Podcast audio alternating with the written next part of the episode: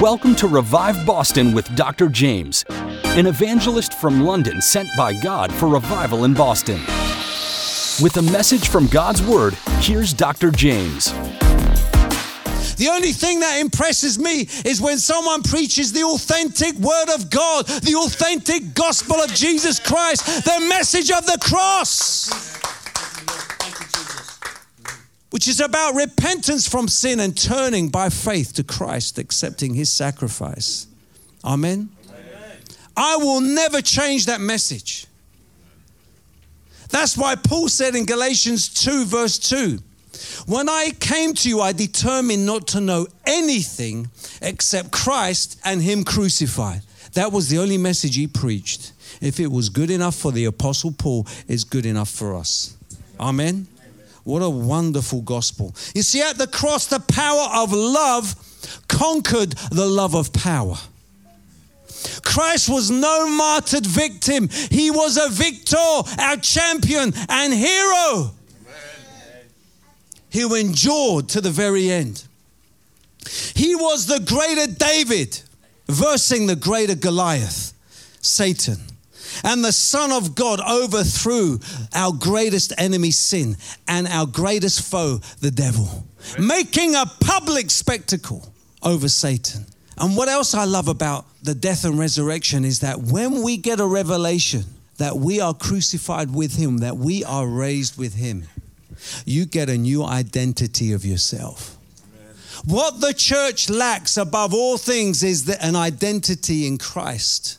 When you get a focus of who you are in Christ, that you are holy, that you are righteous, that you are sanctified, it will transform your lifestyle. It will transform your behaviors. It will transform your mind.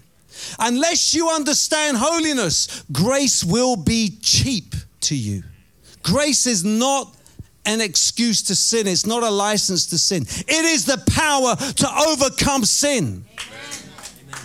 And what grieves me most is when people behave and act like others do in popular culture. It's part of the great falling away, folks. Paul warned us about this in 2 Timothy chapter 2. He says, Before that day comes, when Jesus returns, there'll be a great falling away. What does that mean? A moral collapse in society and in the church a moral decline. And we see that already happening. In fact, when I was growing up, there was never any debate about homosexuals becoming clergy. It was just not even thinkable at that time. It wasn't even thinkable for a man to use a woman's bathroom or restroom. This talk about gender neutrality, transgenderism, it's a new phenomenon. It's only happened the last few years. It's part of the great falling away. Preachers denying the existence of hell. Preachers denying the exclusivity of Jesus, saying, well, you know, there are many other roads that lead to God. I've heard famous preachers say that, that there's more than one way. Preaching the Oprah Winfrey gospel, who says Jesus can't possibly be the only way. And in the same token, in the same breath, she quotes scriptures, favorite psalms that she has. To hear more from Dr. Jaymz, tune in to WEZE 590 AM The Word Monday through Friday at 6:55 AM and 8:25 PM or WORL 100.3 FM at 7:55 AM. On the weekend of April the 28th to the 30th, the Satanic Temple are coming to the city of Boston to hold what they claim will be the largest satanic gathering in history. While they think they are coming to ambush Boston, little do they know that God has planned to ambush them.